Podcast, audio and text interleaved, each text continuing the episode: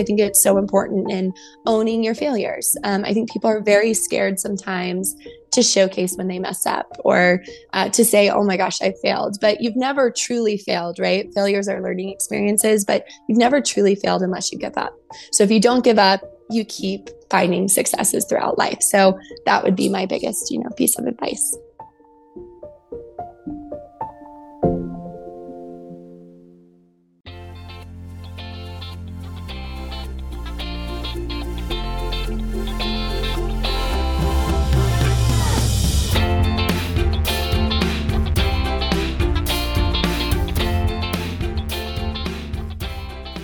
It's Mary Scott Jameson here, and you're listening to She Had a Vision podcast. I'm interviewing female founders and business owners who are disrupting industries, discovering financial freedom, and also finding their own voice within their brand. These women had a vision. They executed even while falling down a few times, but they got up again and are continuing to grow. I hope these episodes will help you learn from their failures and even their wins.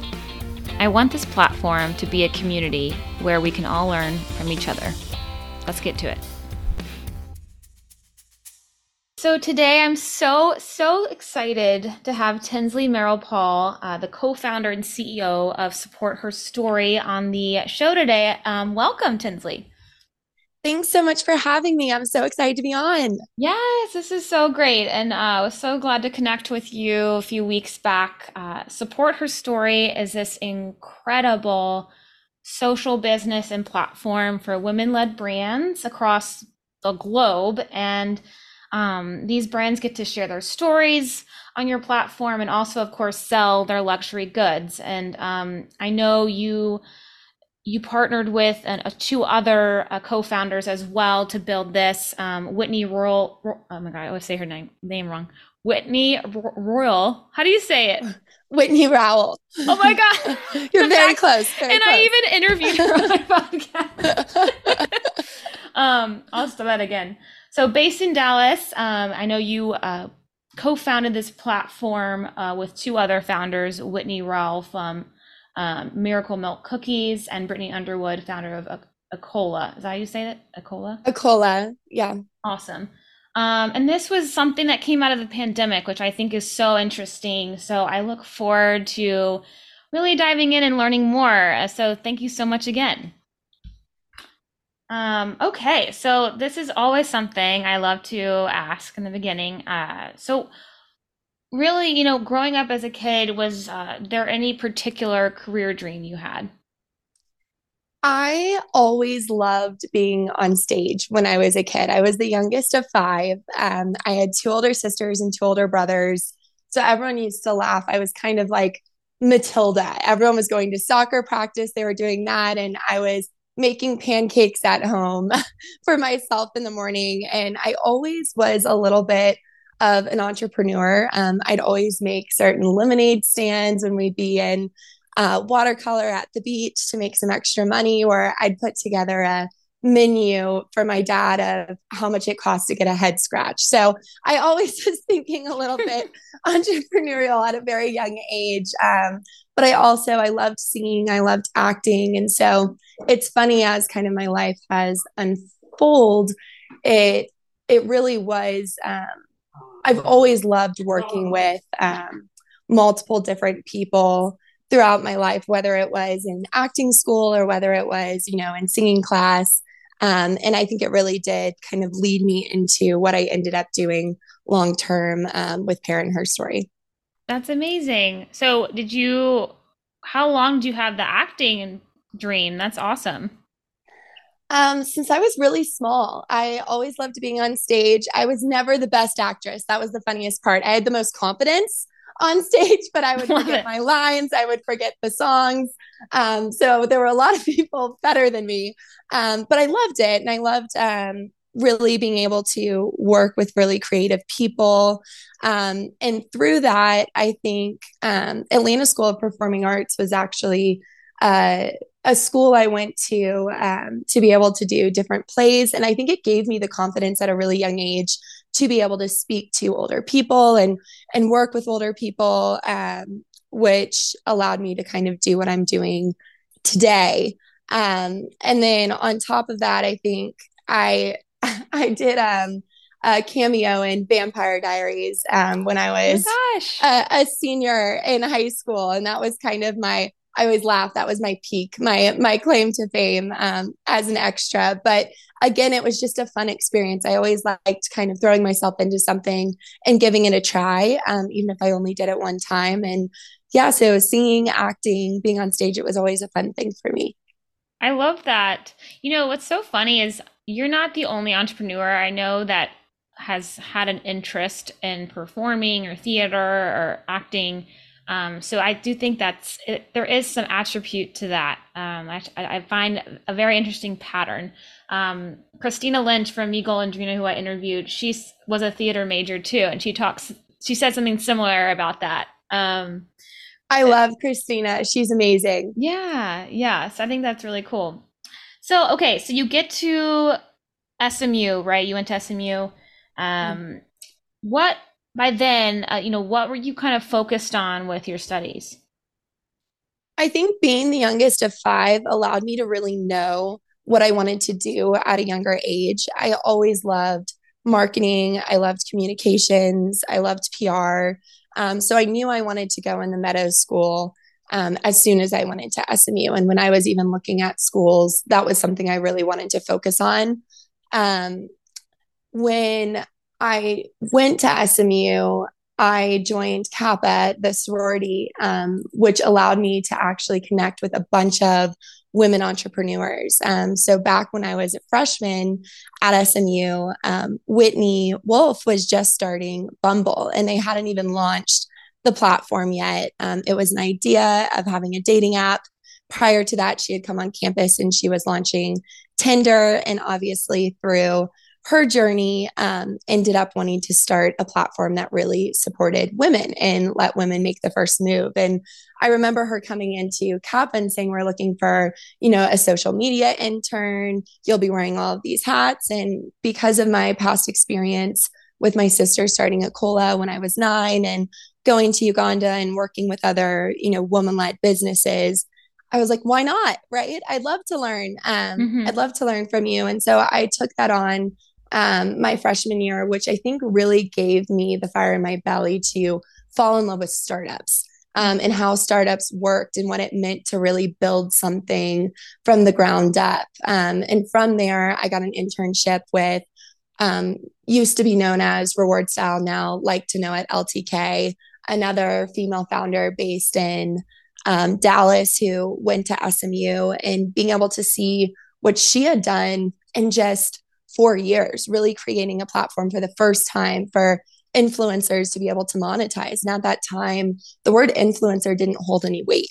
Um, it wasn't what we see now. And so seeing that journey for her of being a blogger and wanting to be able to monetize to creating a company that when I joined had 100 employees and now I think has, you know, 250, 300 employees around the world again just gave me that excitement on okay i know i love startup i know i love marketing i know i love working with different women where does my path go from here mm-hmm.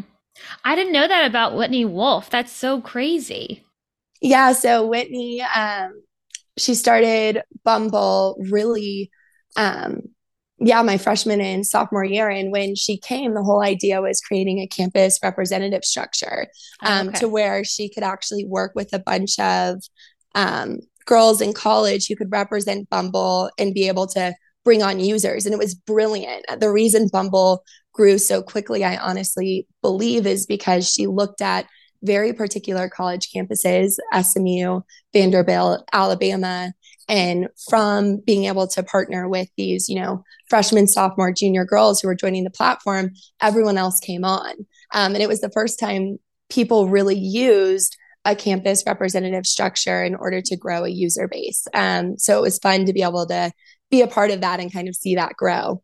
Yeah. And you were doing that early on in, in school. I mean, I just, I love that you, one, were very focused and knowing your interests going into school because not a lot of people are. Um, I didn't know what PR was when I was in college.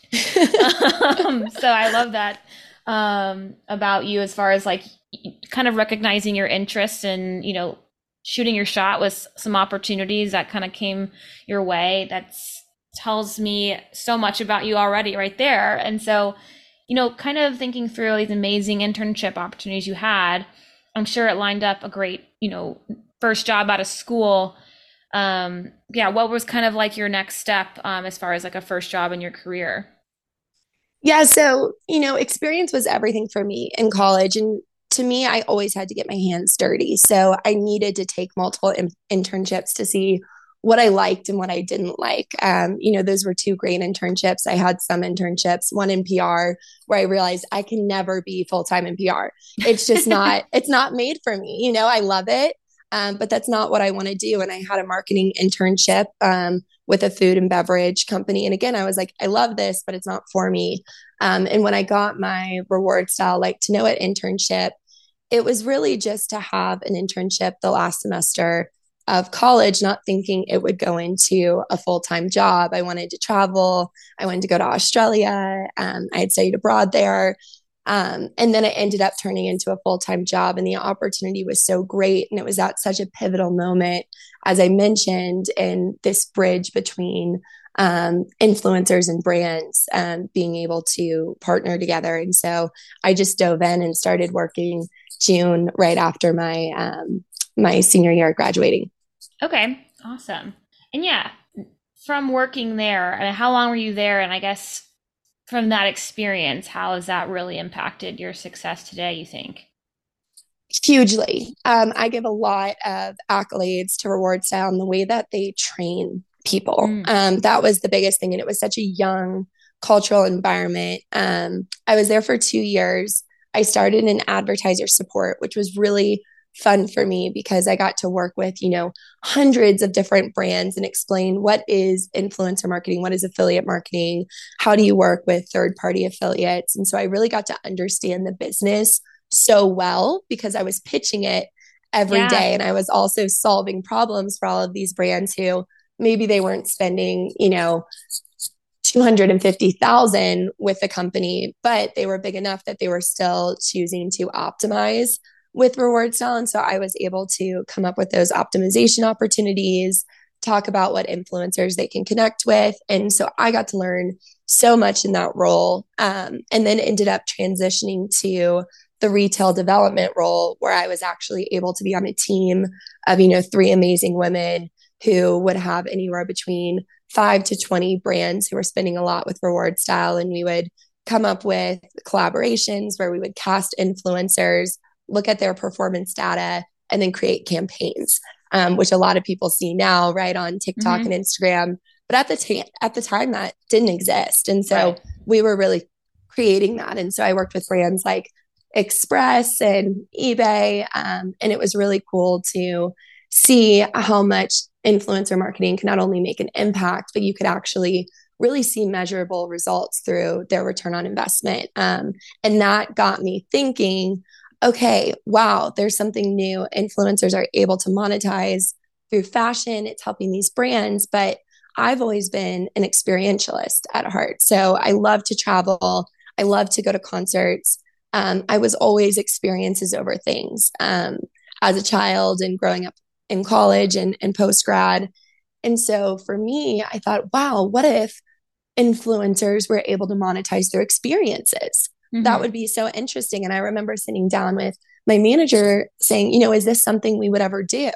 And they said, you know, I love, I love the thought, but we're doing really well in what we're doing, right? Um, yeah. We're really focused um, on this right now and maybe down the road, but that's not something, you know, we're currently entertaining. And I was always the, um, I was always the employee that wasn't afraid to say my opinions and thoughts and Good. ideas, right? To see what mm-hmm. was going to happen. Um, so I ended up um, running into two guys who had started a company called Pair. Um, and we got connected through my sister because they were trying to build a campus representative structure similar to how Bumble did in order to start growing their user base. And she said, you know, you should talk to my sister. She worked with Bumble back in college. She might be able to give you some really good advice. And so I ended up going to drinks with these two guys. They were in their 30s and really energized living in in Dallas and their whole idea really resonated with what I had been thinking about experiences over things like a lot of customers want to go to really amazing events, right? But they want to make sure that those events um, are in alignment with their psychographics, the things they like to do. And they're more likely to go if an influencer, right, is on site that they align with. Um, mm-hmm. And so after talking with them, they were like, Who do you think we should hire? How should we build this? And I sat there and I was like, I think you should hire me.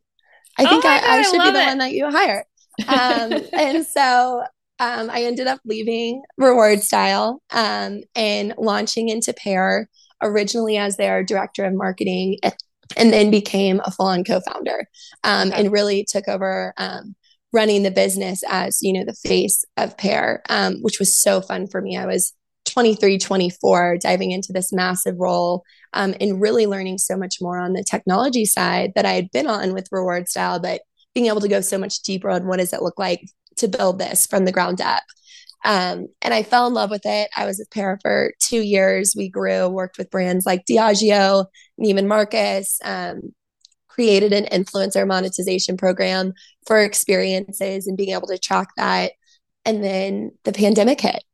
And oh all of the sudden, all of these, you know, incredible um, brands that we were working with, we were working with um, the VA as well. Um, all of a sudden, we couldn't have an in person events. And for us, the question was, okay, what do we do next? Is this a three week thing, as we were wondering, right? Is this a two month thing?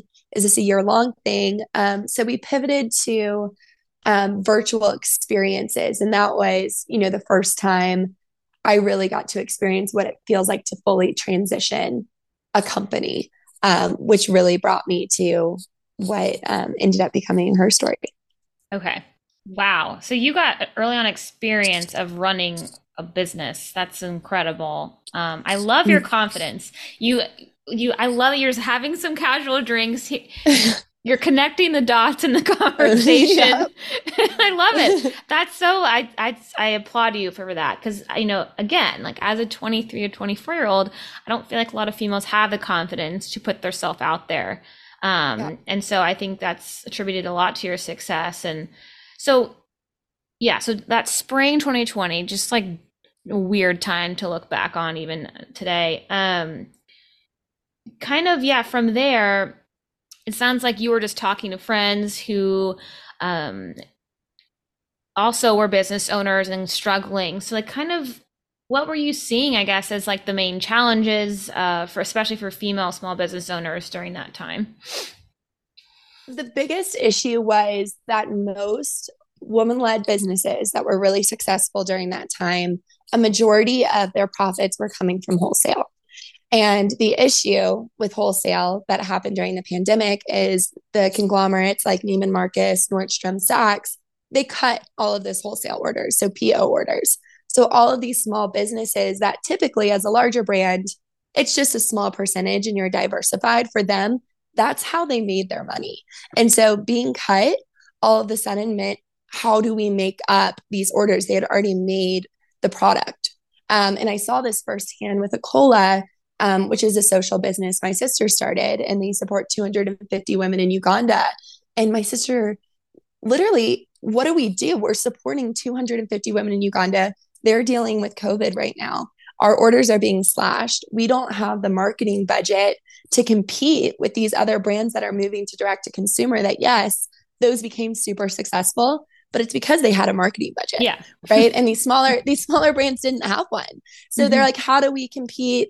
How do we even, you know, make up for these orders and not go under? And and so many businesses were dealing with the same struggle. And so when I was still at Pair, I worked with a lot of these brands who were, you know, clients of mine. And I saw them have to slash their marketing budgets and they couldn't do the things they needed to do to really be able to connect with their target consumer. And the fire in my belly for what I was doing with Pair was dwindling because I saw this need and I wanted to look back on the pandemic and say, you know, I did something that was meaningful and I didn't feel that way um, at my current position. And there wasn't a way for me to feel that way with the way that our company was growing. And so I talked with my sister, Brittany, and um, my friend Whitney, and we were just chatting about it. Like, how do we support each other? How do we cross promote each other and help each other rise? Yeah. And the thought that came out what if we did a subscription box? Like, what if we had, you know, 20 to 25 brands who are all in the same position as we are, and we pick their luxury products and we put them in an amazing, highly curated box that a customer could choose. You know, I want this headband and this necklace and this bracelet, and then they can ship it to a friend or a daughter or sister that they miss that they can't be with during the pandemic. And they also know they're supporting women led small businesses who are in the same boat, you know, as they are. Um, and the idea turned into an action within three weeks. Um, we oh created oh branding. Uh, we created boxes. We ordered them. We reached out to 20 of our different friends, mainly in Texas and New York, who were female founders, saying, Hey, we have this idea. It's all about cross promoting women, uplifting each other. Do you want to join? Every single person, no brainer. Of course. How many units do you need? How can we be involved? How can we support you? And it happened so quickly. And within four weeks, this started in April, beginning of April. With four weeks, we were launching for Mother's Day. Oh my gosh. And, and we launched our subscription box. And within a week, we already had 200 orders. And this oh was a subscription God. box that was like $149 a box. And so it showed us we're like, oh my gosh, not only do women want to come behind each other, right? These brands, but customers really want to know the story behind these brands and learn about these founders and know what's going on. Um, and so it was incredible to see this passion project become something really real um, that had legs. And that's when we had to take a step back and say, okay, this isn't a passion project. You know, I'm the CRO of my company. Brittany's the CEO of her company. Whitney's the CEO of her company. Who's going to run this business? And that's when I took a step back and I said, I really do think there's a model here. This might not be the exact model. Yeah. But if we can support other women and come together, I think this is my my mission and my north star and and that's when I left Pair and decided to go full force with her story. Wow. I can't get over the response you got, not only from the the brands, but also the con- the customers, and that's when you know, oh, okay, this, yeah, like you said, this idea has legs, and you took a leap of faith of you know leaving a job into growing this. Um, but one thing too, though, is you there was total market demand, so like, I mean, you probably felt yeah. you trusted this next step and what do you have to lose? I mean, every it's the pandemic was so weird and it it was such a you know a strange time, but really there's a, I've heard so many wonderful silver linings from it too. So um, yeah. I think this is fantastic. So you went from the the subscription box model.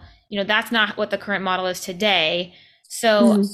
kind of in the beginning too, when you started to kind of be the one running it mainly, what were kind of um, your next steps as the the the the model and like some of the first brands that really wanted to partner with you?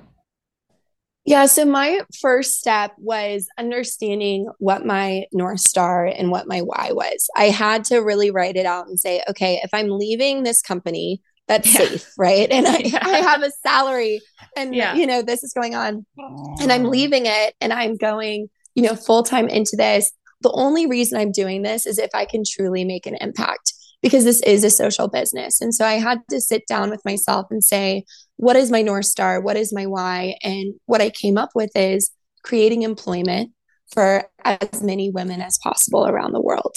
And by creating employment for those women, them being able to do a trickle down effect and help their kids go to school, right? And inspire their daughters to start their own businesses. And so if that was my North Star, then I needed to focus on artisans. I needed to focus on international woman led small businesses who were employing other women. And I needed to focus on women retailers who wanted to empower other women and cross promote them to help them be able to distribute into the US. Um, and after I was able to look at that, the only way I was able to empower as many women as possible was by switching from a subscription model to a marketplace model. Because with the subscription box there were only particular brands we could work with. They could only be accessories or one size fits all. Um, they had to be a certain size right to fit in the box. Yeah. And with a marketplace model you have more women which means more women can cross promote each other. And so if you look at a hundred different brands let's say most of them have 10 to 50,000 followers on Instagram if all of a sudden all 100 of them are talking about each other and sharing each other's stories and about the founder and about their impact.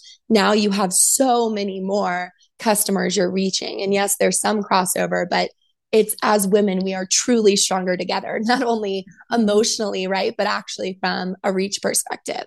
Um, so as I continued to kind of transition the model and I started talking with different woman led businesses, I ended up meeting Isabel um, in Cabo while I was um, out there. My in laws have a, a place out there, and we were on the beach. And she was with two artisans, and she was hand embroidering these palm hats. And I saw it, and I was like, "Oh my gosh!" I've never seen anything like this. I want to get, you know, three of them. How did you start the business? Like learning her story. And she's talking to me and she's like, you know, I have two daughters and this is just a fun passion project for me. Um, and I was like, well, do you do you distribute into the US? And she goes, I mean, I would love to, but I don't have the time to do that. I have two girls. I'm doing this in Cabo. We just have two artists. And I said, I started this company, her story. We're launching a marketplace. Would you want to be a part of it? And we can launch a pop up. We have connections with Love Shack Fancy and Lele Sadoughi and Alice and Olivia. Um, and she was like, oh my gosh, that would be a dream.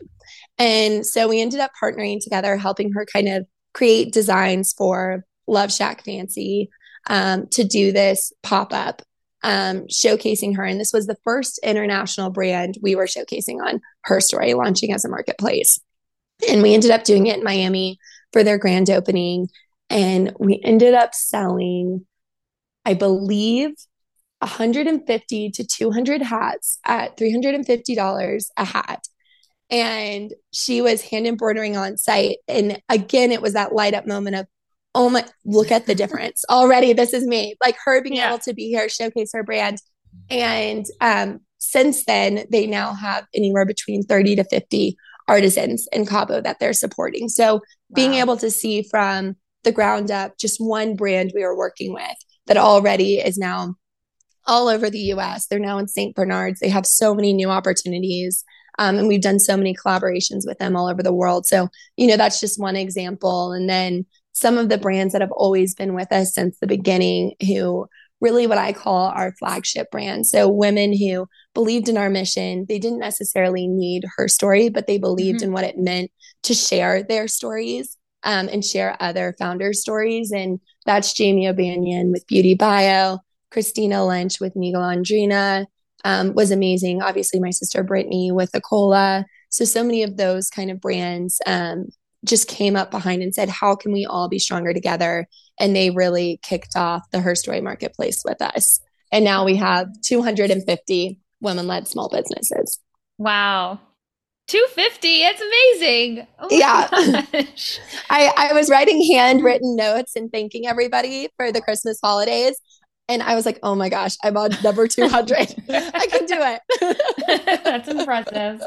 Wow. What an accomplishment. And I love hearing the full um, impact you give, not just, you know, showcasing a brand, but what, how that trickle down effect does happen when women support women. I think your mission is so clear and focused and truly, as we are saying here, truly impactful. So, and also too i'm guessing you know you have these flagship brands that have been supporting you but i'm sure um, you've noticed you can also help a lot of emerging brands which i'm sure that's yeah. part of your um, strategy you know thinking through all of your experience so far for especially working with emerging brands like what do you think these brands are doing wrong in the beginning when it comes to you know sales and marketing you know what are like some challenges yeah. or pitfalls like they're facing yeah. too just and like what if well, advice you would is, give them and all that so especially emerging brands that are international you have to understand that the way they market to their customer base is totally different than the way you market to a US customer. And their goal is to have US customers because that's yeah. how they can grow. And so the first step, it's not even what they're doing wrong, it's truly resources and tools. Being able to understand this is what the US market is looking for. They have incredible stitching, right? Textures, tools, but the way that they're utilizing them isn't necessarily resonating with the US market. So the first step is really helping them in their design process of this is gorgeous. Your stitching is unbelievable. Your colors are unbelievable. If you did it in a more minimalistic approach like this, let's see how it would resonate with customers. And doing that, it has really turned around um, a lot wow. of these businesses and being able to resonate, obviously, with the US customer base. And then on top of that, drop ship, um, being able to teach them what drop shipping is, how they can utilize it, and actually ship from Mexico or South America strategically directly to the customer with elevated packaging. Um, and that's something that a lot of these emerging brands struggle with. We worked with a couple who were literally taping up their dresses. These dresses were $500 and they were taping them up in plastic and shipping them to the customer. So when you're a customer, you're like opening it, you're like, wait, is this the dress I, is this the dress I ordered?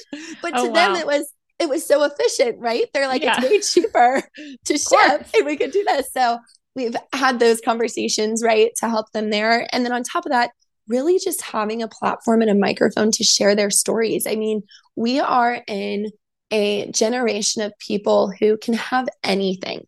Everything is at our fingertips.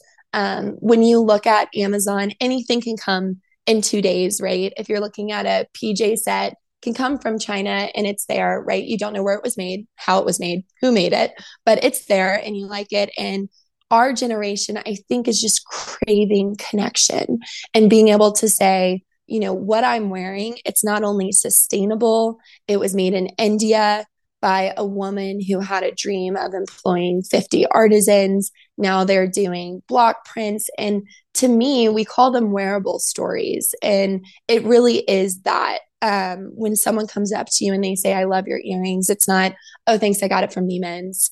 It's, oh my gosh, thank you so much. It's a woman who created a business in New York. She's supporting 200 women in India. Um, it's all handmade, handcrafted, and it creates a conversation between customer.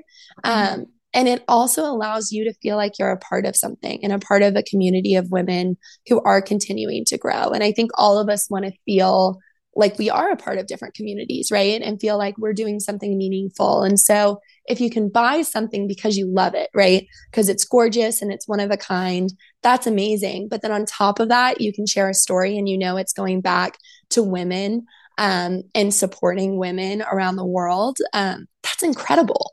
Mm-hmm. And so that's really been, you know, our goal and our mission as we've continued to grow is to allow people to have a connection with whatever they're wearing. And that connection goes much deeper than just how it was made. It's actually who's making it and who's being impacted by it. Mm-hmm. Um, no, that makes a lot of sense. And yeah, thinking through your platform and you've become like, yeah, this a, a new innovative way to be a marketplace um, to support these wearable stories, which I love. Um, mm-hmm. How do, how does your platform differ from just traditional retail? So, the number one thing for me is always providing the margin to the brand. So, when it comes to our business model, um, the reason I'm so focused on being a social business is I've seen how brands have been hurt um, from other wholesalers and retailers, and they're squeezed out, right? Yeah. They're squeezed out by the middleman. And if you look at it realistically, um, these brands cannot pay their artisans fair wages if they're being squeezed out by the middleman because they're paying for shipping, they're producing it, then they're sending it, and then these conglomerates are taking a majority of the margin. And so, how do they pay their artisans correctly, right? How do they grow? They don't. And so, for me, the number one thing with her story has always been providing the margin to the brand. And so, that's what we do. So, the percentage commission that we take is minority commission, not majority commission. And that's been really, really important to me to help these brands grow. And then on top of that, being able as a customer to come onto her story and immediately when you arrive on the website, you're able to shop by impact. So it's not just by category, and you can look up categories and you can look up brands, but I can support South America, if that's a mission in my heart. I can support Africa, if that's a mission in my heart. I can support artisans and sustainability, if that's a mission in my heart. And so it immediately takes you to the meaning behind your wardrobe versus just shopping for that quick top. Um, mm-hmm. And so it's really investment pieces that are investing in women around the world. Um, and that's really important to me. And then on top of that, being able to actually read the women's stories. So on her story, whenever we do a pop up, whenever you come onto our website, we have Meet the Women, where you can actually click and learn about each woman's story and then scan their QR code and learn how many artisans are being employed, if they're sustainable, what are their practices. So, again, it just allows you to go even deeper as a customer. And when you're gifting to someone else, how cool is that that you open up, you know, a piece of jewelry and it's a bracelet, and then it tells you it's not only made in Uganda, but it's supporting 250 women. And this woman, Sandra, is the one who made your particular bracelet. Oh, like, what a what a connection, right? So, so that's been a huge part um, of really flipping um, the model, in my opinion, of retail on being able to connect um, with your products and then really being able to be a platform for resources, tools, um, and other collaboration opportunities with other women. So, by being a part of her story, um, you have to share each other's stories um, through Instagram, through Facebook, through newsletter. Um, and that's something that I've sometimes had brands come back to me, right? Especially larger brands saying, Hey, I get it, right? We want to support her story. We want to do this, but you know, I have a million followers on Instagram and some of these brands have, you know, 10,000 followers on Instagram. Is it fair that we're, you know, promoting each other the same? And I'll I'll truly sit down with them and I know they don't mean it this way, but I sit down with them and I say, then you're not a fit for our mission. The whole point yeah. of her story is it doesn't matter. It's about us all coming together. And if you have a million followers, amazing. You're going to be able to support so many more small businesses yeah. around the platform. And 99% of them are like, oh my gosh, I didn't think about it that way. Of course we want to do that. And and we don't believe in competition on our platform because it's always the more the merrier. And you can always collaborate and you can always innovate together, even if you're in the same vertical. And we've done a lot of collaborations with different brands that have been so meaningful, like Love Shack and Corazon, or mm-hmm. like um, Akola um, and and Mignonne Gavigan and and all of these other brands. And so for me, I think really being able to not only be a platform, but really be a movement for women to come behind and say, we're stronger together. We want to help each other. And it's not only in the US, it's all around the world. Yeah. Oh, so well said. So, on top of just this movement that you have, you know, uh, created and are continuing to grow, and also going back to your interest, you know, in experience um, mm-hmm. and activation. So you have your website and platform, but I've noticed you've been doing a lot of um, events as well. Mm-hmm. Um, how, yeah, how has that impacted your business, and like, what are you excited about with that type of um, strategy? Yeah, so I I'm a firm believer in face to face interaction, yeah. touching, feeling, connecting in person. It's amazing, right, that we can all now hop on a Zoom and feel like we're together. but but it's never the same. You know what I mean? And mm-hmm. so for me, all of these women have such incredible stories and their products truly are one of a kind. And you could look at them online, but until you touch and you feel the fabric and you realize what sustainability is, right? It's truly handmade by mm-hmm. artisans. You have to touch and feel that in person to understand it and then be able to understand the story behind it. So that's why pop ups are so important to me. Um, they're I like to call them sometimes a necessary evil because they are not easy, right? No. putting putting them together, getting everyone together, coordinating. Then it starts raining and your pop ups outside. There's always something, right? the worst. So so there's always always things you have to deal with. But for me, we know our strategic markets are the luxury markets in the US and the people we're really trying to reach and who are connecting with these luxury goods because our price point is anywhere between you know 350 to $2000 on the website. It doesn't mean you can't get other things for less um, but there's still a higher price point than you would see in their vertical. So rather than a candle being $10 it's probably you know anywhere between 40 to $65 on her story the reason being is the story behind it, right? And it's mm-hmm. organic mm-hmm. and it takes more time to process it. It's not mass manufactured. Um, but because of that, it's really important for us to pop up in these markets and be able to allow the customer to connect with the product in person. Um, not only me being able to share the story of her story, but our founders being able to come and share their story and show their um, artisanal techniques, whether it's embroidery or hand painting or you name it. Um, so we focused a lot on markets like Aspen, Palm Beach, Miami, the Hamptons, um, Newport Beach, California. And what we see when we do these pop ups is we revolve different brands we're highlighting. And so they become so close. And a lot of collaborations have come from that as well. Oh, wow. Um, from then being able to meet in person, similar, right, to you meeting Claire at, Yeah. at the pop up um, Mhm. the other week. But it allows women to really come behind each other in real life. Um, and it allows customers to experience that product in real life. So I look at our model right now as trying to do two pop-ups a month um, in different um, in different areas that we're really focusing on in the US. And then my goal, I think, long term would be weaning that to probably one a month. Um, where we can make it a little bit more strategic. But right now, our brands really need to be seen and heard. And so these pop ups allow them to do that and, and really connect with customers in the US. Can you describe one that went really well? You actually had a lot of foot traffic and why you think Mhm. it was um, successful? We've been so lucky. We've had amazing successes Oh, um, with our pop ups. One of the ones I just loved um, that was really recently done was our Fort Worth pop up. Um, we did our Her Story holiday market and we had 20 different, which typically we'll do like five to seven. Yeah. We had 20 different woman led small businesses from around the world. We activated it like a European market. Each stand not only showcased the brand, but the QR code of the story. And we had about half of our brand founders on site um, for the actual experience. And what was so incredible with that was the minute you walked into the area where the Christmas tree was and shops at Clearfork, you knew it was woman inspired, like by the colors, by the women there, by the clothing, and it felt so elevated.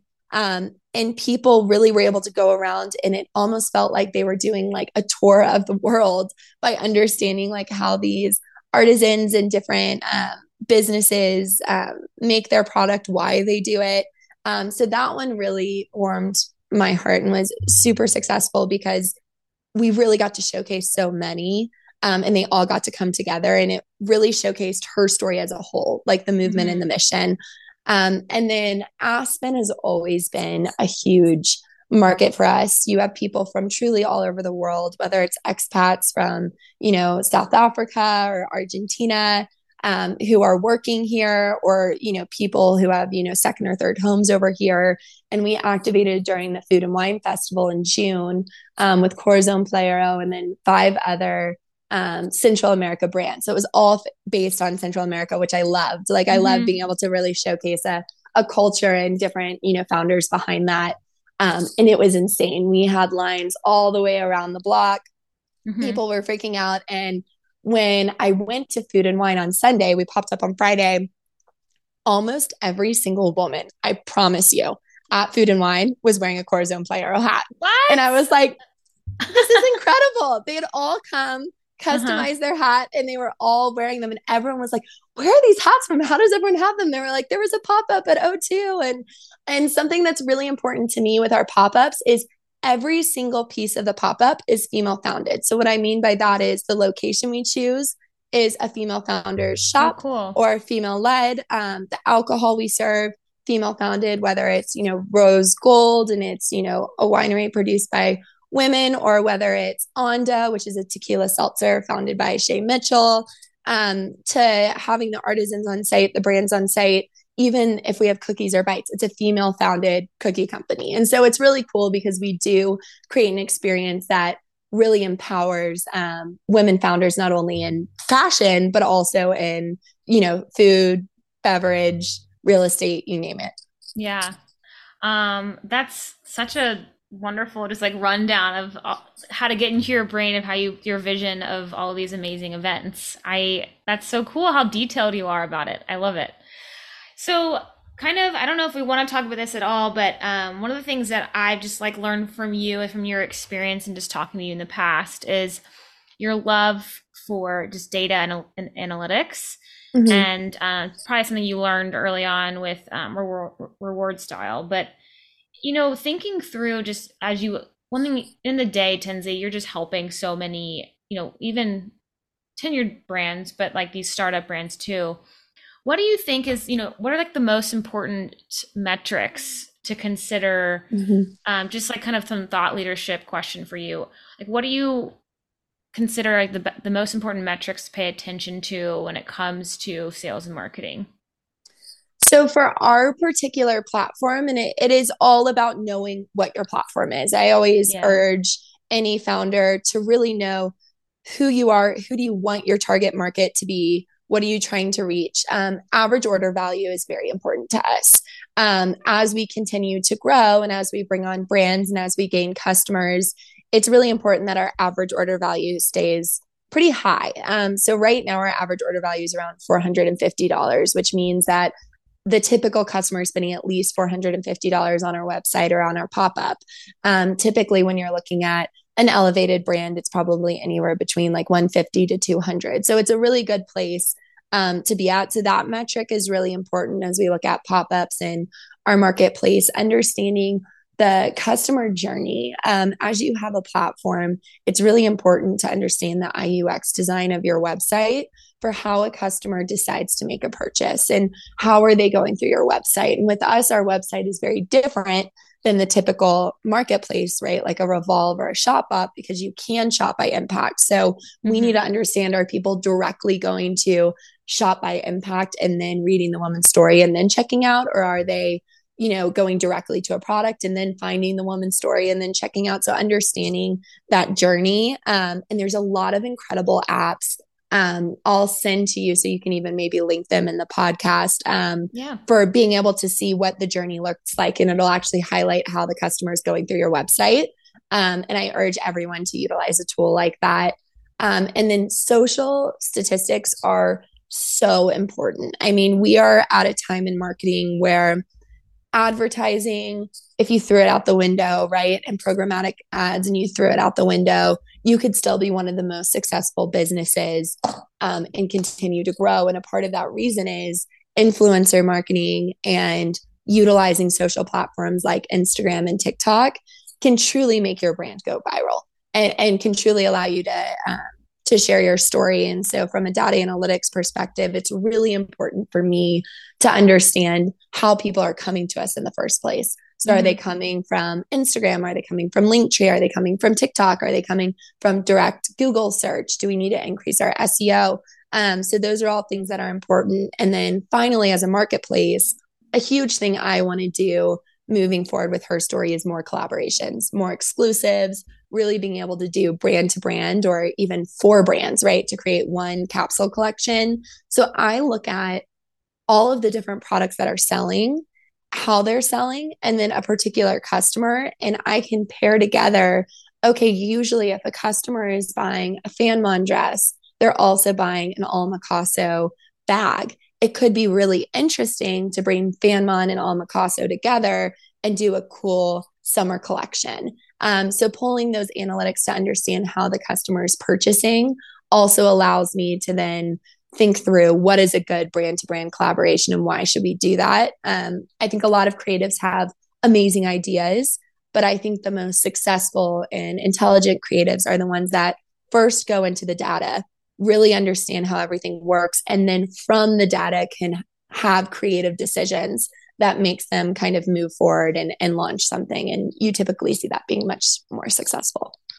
I didn't think about how you have this incredible access to data on future brand collabs. That's so cool that you can mm-hmm. see that. that. That's just like a bonus. yeah.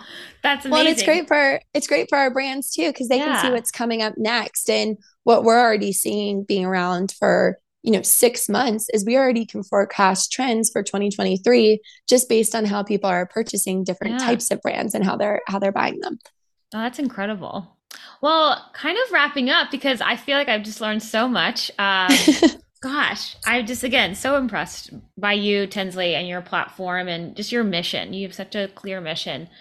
So thinking through kind of next year you know what are kind of some of your main goals you think? So, my biggest goal for next year um, is being able to go really deep with the brands we already have, um, hitting that 250 number, I want to really be able to continue to invest in those brands. Um, we're also looking at opportunities for microfinancing and investment for emerging brands that we bring on as an additional resource. Um, and that's something that I'm really passionate about. Um, and then on top of that, for me, we're we're testing a lot in yeah. 2023. And so we're gonna have a flagship location for three months, which we've never done before. Wow. We only do weekend pop-ups. Um, mm-hmm. Um, so that will be something that's really exciting to launch. And then we have a lot of collaborations that we're doing with different brands. Um, but I really want to focus on the impact report of 2022. And by impact report, right, how many artisans have been employed because of her story? Um, how much of our brand's grown because of her story? And look at that and then see how can we amplify that message into 2023. Um, so those are really major goals. And then building out our team. I think we're in a really exciting place where we've always been small but mighty. And for the first time, like we're able to grow the team a little bit um, conservatively, but you know, um, strategically. And so a part of me is also excited to kind of get the next phase of her story and and team building. Um, and that's something that's going to allow us to even support more brands. Of course. Um, wow, these are amazing initiatives. Um, you have a lot going on. we have a lot. It's not boring over here, that's for sure. um, wonderful. Well, I mean, like honestly, again, thank you so much for talking with me today. Um, I, if anything, as kind of like a last final question, is there any like want to describe it as a lesson learned that you truly live by or a piece of advice that you give um, entrepreneurs um, that you know you want to share um, today? Definitely. Just not to be afraid to fail. I have failed so many times. I've made so many mistakes throughout my career um, and not being afraid of that failure and instead learning from it and getting back up and continuing to go towards your North Star. Um, you always have to have a why and a purpose and a mission. And for me, being able to wake up every morning and knowing what that purpose and mission is, as soon as I'm veering away from it, I can check myself and say, why am I actually doing this? If this is my mission, right? Then why am I making this decision? And so just urging entrepreneurs, people, even if it's just in your own life, right? Having a purpose and a why and a North Star for why you do what you do whether it's mm-hmm. just being a mom right? And and building a family or um, whether it's a part of a company that you're working with. I think it's so important in owning your failures. Um, i think mm-hmm. people are very scared sometimes to showcase when they mess up or uh, to say oh my gosh i failed. But you've never truly failed right? Failures are learning experiences but you've never truly failed unless you give up. So if you don't give up you keep finding successes throughout life. So that would be my biggest you know piece of advice I love that. And that's the thing about why I created this podcast is to kind of get in the nitty gritty to a little bit of some obstacles other founders have faced because I feel like surface level social platforms you don't really you see more the successes and it comes off as mm-hmm. was that an overnight success and no it wasn't um, yeah and as you said the ones that are successful are the ones that didn't give up and they found a way and they kept going and they kept learning because um, I, you know, we walked through a lot of you know all the things of how you built support her story, and so excited to have you on here. But of course, I'm sure you went through so many different obstacles that you could have gone on for 30 minutes to talk about today to get yes. to where you are. Um, so I think that's a really good message, and I love that. Um, wonderful. Well, the kind of final thing, where can uh, listeners find you? Yeah, so you can find us on www.supportherstory.com to shop woman led small businesses and read about their stories. And then also on Instagram at Support Her Story um, and on Facebook and TikTok. So we're on all of the social platforms, but it's amazing to be able just to dive in if you're not shopping and actually learn about the women's stories and, and how the products are made. Amazing. Thanks, Tinsley. Thanks. Have a great one. Thanks for having me on. Thanks for listening to She Had a Vision podcast. I hope you found something insightful or eye opening to take away with you. I can't thank you enough for your support by listening. Feel free to drop a review or a rating on Apple Podcasts. You can also connect with me on my Instagram, She Had a Vision podcast. See you next time, and thanks for listening to She Had a Vision.